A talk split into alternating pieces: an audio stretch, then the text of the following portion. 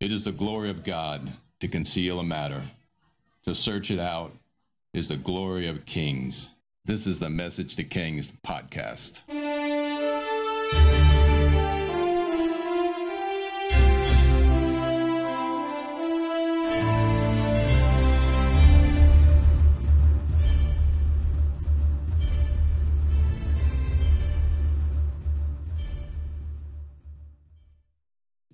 Episode 173 The Prophet Jonah, Part 1.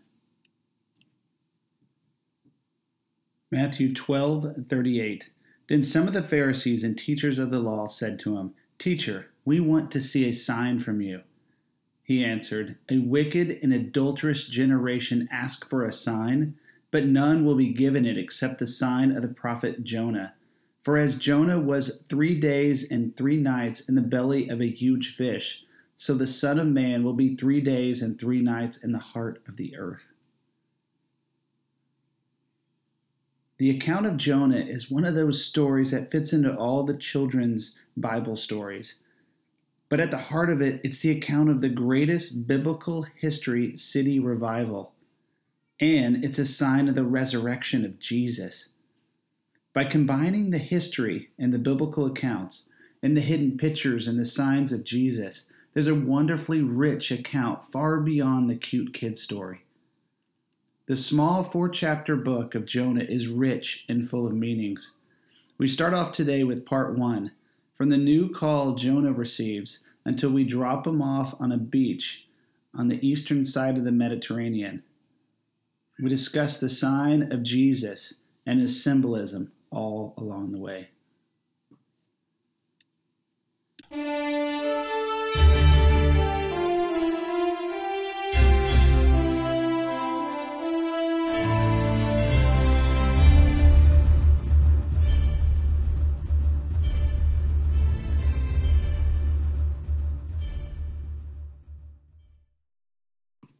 To start this episode, we've got to set the historical situation at this time. Sorry to the listeners out there who we've probably already heard part of this. Um, I don't prefer to do repeats, but many listeners listen selectively to their favorite accounts, or they just selectively study certain characters for a Bible study or teaching or such. So um, here's the biblical, uh, current historical situation. Northern Israel has experienced an incredible boom and expansion in territory at the cost of all of its neighbors except Judah, which has expanded as well. Northern Israel, blessed with the word of God from the prophet Jonah previously, aggressively took this word that it would increase in territory to expand up to the previous Northern Israel Solomon territorial extent. This actually happened. Under King Jeroboam II, Northern Israel took much territory as far north as Damascus, as prophesied by the prophet Jonah. At this time, the world's superpower Assyria had a death of a great leader, Adad Nirari III, which caused the provinces to instantly revolt. The Assyrian Empire basically ceased to exist. The empire crumbled, great cities broke away, leaving Nineveh and its surrounding territory isolated and even vulnerable. This breaking away of Assyria of the larger cities, including Damascus, leaves a huge power vacuum that Israel filled. Now, as the story finds us setting outside of Israel, and the focus becomes the city of Nineveh, the horrible capital of the atrocity loving Assyrians, we've got to focus on what's going on in Nineveh the past five or so years. At this point, the Assyrians are humbled geopolitically. Now let's cover the other historical events that occurred in and around this mighty city. The Assyrian capital, Nineveh, a city of 120,000 people, next got decimated by a plague in 765 BC. The capital was in turmoil and disease was rampant in the city. The people were crying to their gods and they were not getting an answer. Next, historical records reveal a solar eclipse occurred in 763 BC which is freaky considering some people still worship the sun in this age. Then there was a word from one of their priests which seemed to float around like an alarm on the snooze button. The king of Assyria would be overthrown. The king of Assyria would be overthrown. The current king was Assur Dan III, the son of Adad Nirari III, and he ruled from 773 to 755 BC. The word was he was going to go as king and he would be overthrown. Next, if the leadership wasn't rocked enough, in 760 BC, a massive earthquake, 7.8 to 8.2 on the Richter scale, rocked the entire Middle East, tearing down huge buildings that took years to build, and not to mention killing many people. This is the earthquake referenced at the beginning of the book of Amos, and Josephus attributes it to the blasphemy of King Uzzah. The earthquake rocked the area, tearing down great buildings. Nineveh was shaken literally to the core, and the people were searching for answers. So that's a lot for one city, but it doesn't end here. In 670 BC, another plague hits Nineveh, decimating the city. Nineveh is being rocked again. 20% of its citizens are dead from plagues, we can guess. Its large buildings were destroyed. Its citizens were calling for a new king. Mass groups of people were leaving the city, leaving it gutted. There is no doubt the citizens of the city were praying to their gods and any god who would listen, and their king was powerless against the revolts, the plagues, and the unnatural events around him. Even the king must have been crying out as well. Their answers would come, but not in the way they expected. In the year 759 BC, a year after the earthquake and the last plague, the prophet Jonah was asked by God to do something completely new. All right, now you've got the picture inside Nineveh. Now we shift our focus to the prophet Jonah. At the moment, Jonah was probably a very rich, spoiled prophet in the king's service, probably the most celebrated of the prophets of his day. He enjoyed being virtual royalty in northern Israel Imagine the shock when Jonah receives another word from God, and it is to go out of the country and to prophesy to Israel's enemies their destruction. Ever heard of the fight or flight instinct?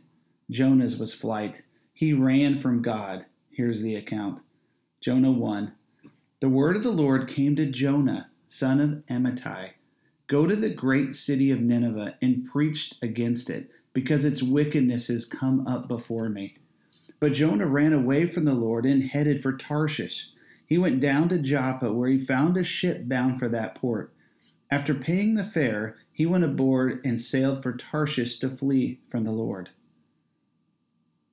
So Jonah refused God by running from him.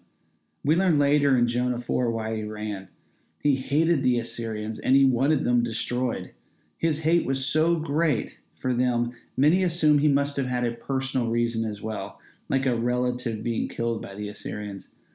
There's another aspect. We learn that he knows of God's mercy, and if he preaches or declares judgment to the people of Nineveh, he's actually inviting them to repent, and he didn't want this.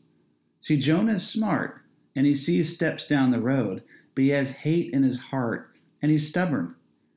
He didn't want to do the hard thing. The easy thing, yes. The hard thing, no. He ran as far as he could and he boarded the ship. I mean, he had some serious issues. He literally went in the opposite direction. Interesting how he went to Joppa, a port city, and bought a fare to go to Tarshish. First, Joppa is where Jonah went to run away from God when he was supposed to prophesy to a Gentile nation. Joppa is where Peter has a trance where he is called to preach to the Gentiles, starting with Cornelius in Caesarea, and brings him and his family to Jesus. Joppa, where Jonah ran away from preaching to a Gentile nation, is where Peter received a trance or a vision of a Gentile soldier and that he would soon preach to. He received the revelation that he would be preaching to the Gentiles. See, God redeems all things. Joppa in the Old Testament represents running from the Gentiles, while Joppa in the New Testament represents welcoming the Gentiles. So, where is Tarshish? There's a few theories out there. Tarshish is probably the edge of the Mediterranean, southern Spain, or as far away as England, where the 10 trade ships would have traveled to. So Jonah is on his way out to sea in the Mediterranean, preferring to run away from God than to do his will. See, Jonah is stubborn and he's unwilling to do the hard thing. He's a prophet and he's gifted, and he appears to have some good wisdom, but he's not submitted to God. Sound familiar to anyone out there? Are you gifted but not submitted? Jonah has not been broken, and it will take a giant fish or something like that to do it. Don't wait to be submitted. The longer you wait, the harder the breaking. Take a horse. The longer you wait to train it, the harder it is to break later. Don't be like Jonah. So Jonah is miserable, running away from the Holy Spirit and God's assignment over him. It's the most dangerous place to be in the world out of God's will. Here's Jonah on a ship headed away from Israel and away from God's purposes for him. What happens is he's exposed and out of God's will, and this is when the devil has access to attack people. But the Lord has a safety net traveling under the sea to save Jonah. Now, the Bible said the Lord sent a great wind and violent sea. And we have to remember that this doesn't in the Old Testament necessarily mean that this was God, but even the devil. Quoting an Old Testament uh, quote, even from the Life Application Study Bible reference. The Old Testament writers, and this is what it says the Old Testament writers do not distinguish between primary and secondary characters at times. The implication is that the Lord allowed the devil to send the storm, or the sin of Jonah opened the door, or the spiritual door, for the enemy to send a violent storm to destroy him. What we have to understand is that this fish or whale or whatever it is is the Lord's deliverance for Jonah. All right, here we go. Jonah 1 4. Then the Lord sent a great wind on the sea, and such a violent storm across that the ship threatened to break up. All the sailors were afraid, and each cried out to his own God, and they threw the cargo in the sea to lighten the ship. But Jonah had gone below deck, where he lay down and fell into a deep sleep. The captain went to him and said, How can you sleep? Get up and call on your God. Maybe he will take notice of us so that we will not perish. Then the sailors said to each other, Come, let us cast lots to find out who is responsible for this calamity. They cast lots, and the lot fell on Jonah. So they asked him, Tell us, who is responsible for making all this trouble for us? What kind of work do you do? Where do you come from? What is your country? From what people are you? He answered, I'm a Hebrew, and I worship the Lord, the God of heaven, who made the sea and the dry land. This terrified them, and they asked, What have you done? They knew he was running away from the Lord because he had already told them so. The sea was getting rougher and rougher, so they asked him, What should we do to make the sea calm down for us? Pick me up, throw me in the sea, he replied and it will become calm. I know that it is my fault that this great storm has come upon you. Instead, the men did their best to row back to land, but they could not, for the sea grew even wilder than before. Then they cried out to the Lord, Please, Lord, do not let us die for taking this man's life. Do not hold us accountable for killing an innocent man, for you, Lord, have done as you pleased. Then they took Jonah threw him overboard, and the raging sea grew calm. And at this, the men greatly feared the Lord, and they offered a sacrifice to the Lord and made vows to him. All right, so um, I'm going to kind of go off what I've been preparing for this because I read this account so many times and seen the story, and I never caught this before. Um, but if you recognize what the guys said, these are the sailors. Um, they said, Please, Lord, do not let us die for taking this man's life. Do not hold us accountable for killing an innocent man. And as Jesus said that Jonah was a sign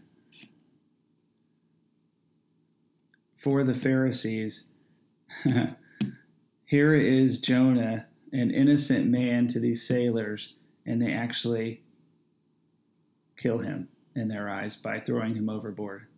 Jesus, the innocent lamb, died for our sins.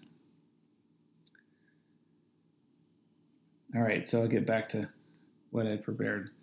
And first of all, so there's a, there's a spiritual cause and effect. The storm was there to take out Jonah.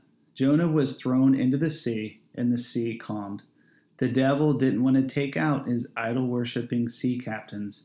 The sea calmed, but it was obvious to the sea captains now whose God was in charge. And when peace comes and the waters are stilled, people are saved. Jonah, even in his running, showed God's power, and many came to know him. A naval revival in the Bible. But Jonah's dead now, at least they thought, thrown into the raging, now calm sea, and left as the ship sailed on. Jonah probably couldn't swim back then, and he struggled and struggled and eventually just gave up and sank under the water to his death. The next scene is why this part of the Bible gets such kids' coverage. But this really isn't a kid story. Sorry, kids out there. Jonah 1:17. Now the Lord provided a huge fish to swallow Jonah, and Jonah was in the belly of the fish 3 days and 3 nights. Okay, so that's just unbelievable. Like a huge fish swallowed Jonah. So what's going on here? It's seriously, is this a whale or some creature from the dinosaur age? And honestly, no one seems to have the true answer to this question. Whales probably the easiest for us to understand since there is such they are so huge and they have enormous cavities in their stomach. But the Bible leaves it ambiguous. Uh, Jesus even uses the word fish. Jonah should be dead, but he's not. He's alive in the belly of a fish. Doesn't this story just scream of absurdity? But it's in the Bible. It's a wonder, and to consider the lengths God went to get Jonah back on track. He sent a giant fish to swallow him when he was thrown in the sea. What a wild story. Next, we actually have Jonah's prayer, word for word, from inside of the fish. It's so remarkable. We actually have Jonah's prayer in the belly of the fish. Jonah 2. From inside the fish, Jonah prayed to the Lord his God. He said, In my distress I called to the Lord, and he answered me. From deep in the realm of the dead I called for help, and you listened to my cry. You hurled me into the depths, into the very heart of the seas, and the currents swirled around me. All your waves and breakers swept over me. I said, I have been banished from your sight. Yet I will look again toward your holy temple. The engulfing waters threatened me, the deep surrounded me, seaweed was wrapped around my head. To the roots of the mountains I sank down, the earth beneath barred me in forever. But you, Lord my God, brought my life up from the pit. And when my life was ebbing away, I remember you, Lord, and my prayer rose to you, to your holy temple. Those who cling to worthless idols turn away from God's love for them. But I, with shouts of grateful praise, will sacrifice to you. What I have vowed, I will make good. I will say, Salvation comes from the Lord. And the Lord commanded the fish, and it vomited Jonah onto the dry land. Many scholars point to Jonah actually dying, and then he's in the belly of the fish. He said, From the realm of the dead, I called out for help. I'm not going to try to go there and how it was possible for him to call from the dead because I have no idea. And did he actually die or was he in the fish or was it figurative language? But the symbolism in this account is staggering. And Jesus' reference to Jonah can be breathtaking to consider. So, this is where we leave Jonah on the shores of the Mediterranean. He's vomited up by the whale. And I leave you trying to picture what he looked like. He hasn't seen the light of day in three days, and his oxygen exposure inside the fish was probably very limited. Imagine that look if you go swimming for an hour or you take that crazy long shower. Your finger and toes have a, a bumped, dried out, pale look. Imagine this all over your body. Jonah must have had an oxygen deprived, pale, and sickly appearance. In fact, he must have been beyond pale, with a white tone to his skin color and extreme sensitivity to the Mediterranean sun. So we leave Jonah catching his breath on a beach on the eastern side of the Mediterranean, the waves crashing over him, his oxygen deprived skin soaking up the Mediterranean sun. Troubled, humbled, and terrified, Jonah processes what just happened and how he plans to get to and speak to the people of Nineveh. Jesus told the Pharisees, The only sign I give you is the sign of Jonah. What does this mean? It means for three days Jonah was below sea level, not to see the light of day for three whole days. Jesus will be falsely accused, tried as an innocent man, kind of like how Jonah was killed as an innocent man in their eyes. And Jesus further was beaten and crucified and buried in a tomb. His body was in a tomb for three days when he, like Jonah, saw the light of day again and walked on the earth. Isn't God just phenomenal considering how things occur in the Old Testament and they're just signs of the future? To think that all of this was to create and to prove a sign is phenomenal. Jonah was a sign of Jesus, God's resurrection of Jesus. According to the language, God rescued and even potentially raised Jonah from the dead. It's a sign and wonder that telegraphs his plays ahead of time. But no one realizes the replays in full effect until afterward. See, the God above time and space wrote the script of the earth many, many eons ago, and he knows the past, present, and future. And when it comes to the power of God on display in Jesus, God telegraphed the resurrection of Jesus in this scene with Jonah. He even told the Pharisees who would conspire to kill him. How many other pictures are out there that have already been painted for us? God, open our eyes. We study to find the hidden pictures of Jesus in the Old Testament, but what about the upcoming end of the age and all the words about the end of the world?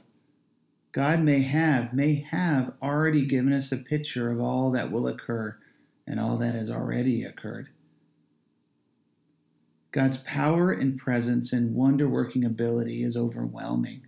Take the fish eating Jonah alone, and we have a tremendous story. But realizing it was allowed to happen to paint a picture for us to have a sign of the future resurrection, amazing. The wonder of the story of Jonah only points to the greater one, Jesus, and his death and resurrection. So the symbolism doesn't just end here. Since we're talking about the three days between the death of Jesus and the resurrection, we have to talk about the event called the harrowing of hell. Jonah, who was potentially raised from the dead, symbolizing the resurrection of Jesus. But when Jesus died, something occurred in the spirit. So let's just use three scriptures specifically um, to kind of talk about this three day time period. So here are the three. 1 Peter 3:19. Jesus went and made proclamation to the imprisoned spirits, to those who were disobedient long ago when God waited patiently in the days of Noah while the ark was being built. In it, only a few people, eight in all, were saved through water. 1 Peter 4 6. For this reason, the gospel was preached also to those who were dead, that they might be judged according to men in the flesh but live according to God and the Spirit. Ephesians 4 7. But to each one of us grace has been given as Christ Jesus apportioned it. That is why it says, When he ascended on high, he took many captives and gave gifts to his people. What does ascend mean, except that he also descended to the lower earthly regions? He who had descended is the very one who ascended higher than all the heavens in order to fill the whole universe. Also, the Apostles' Creed, just the Apostles' Creed itself, it talks about that three day time period. Um, and it's pretty clear there as well. According to the scriptures, when Jesus died, he went and preached or retrieved or pulled up those who were dead or the righteous ones who had previously died at a certain point and brought them up to heaven. I have no idea how he did this and how it occurred all in the Spirit, but it's what it says. So Jesus saved those who were dead and hadn't gone to heaven previously and pulled them up to heaven, like a pre rapture of sorts, but only people who had died. Now, where these souls were is a bit of a mystery, and some call this place Abraham's bosom from Luke 16. So, hell is a place of torment designed for the devil. But when the ancients studied and spoke of this three day time period for Jesus, um, they just said that, for simplicity, they said that Jesus went down to hell to retrieve the imprisoned spirits. According to the ancients, Jesus plundered hell at this point. The ancients had a term for this scene, and it led to lots of fascination into what it looked like. It must have been something out of some fantasy novel. I mean, where did the souls go, and where were they exactly? Well, the ancients called this scene the harrowing of hell. So let's take now the context of Jesus speaking to those Pharisees and the fact that he chose this as a sign. Here's what he said, out of context, of course. The only sign I give you is a sign of Jonah. Jonah was in the belly of a huge fish for three days. I will be in the heart of the earth for three days. Now let's add more. While Jonah was in the belly of a fish, I will be in the belly of the earth, laying claim to my righteous ones, redeeming the world and the souls of those who followed me, and those who hadn't heard my name yet. Now, substituting what we learn later into Jesus' answer to the Pharisees, who he truly despised for their wickedness and perversion of God's law, this is what he said to them The only sign I give to you, Pharisees, will be the sign of Jonah and the harrowing of hell.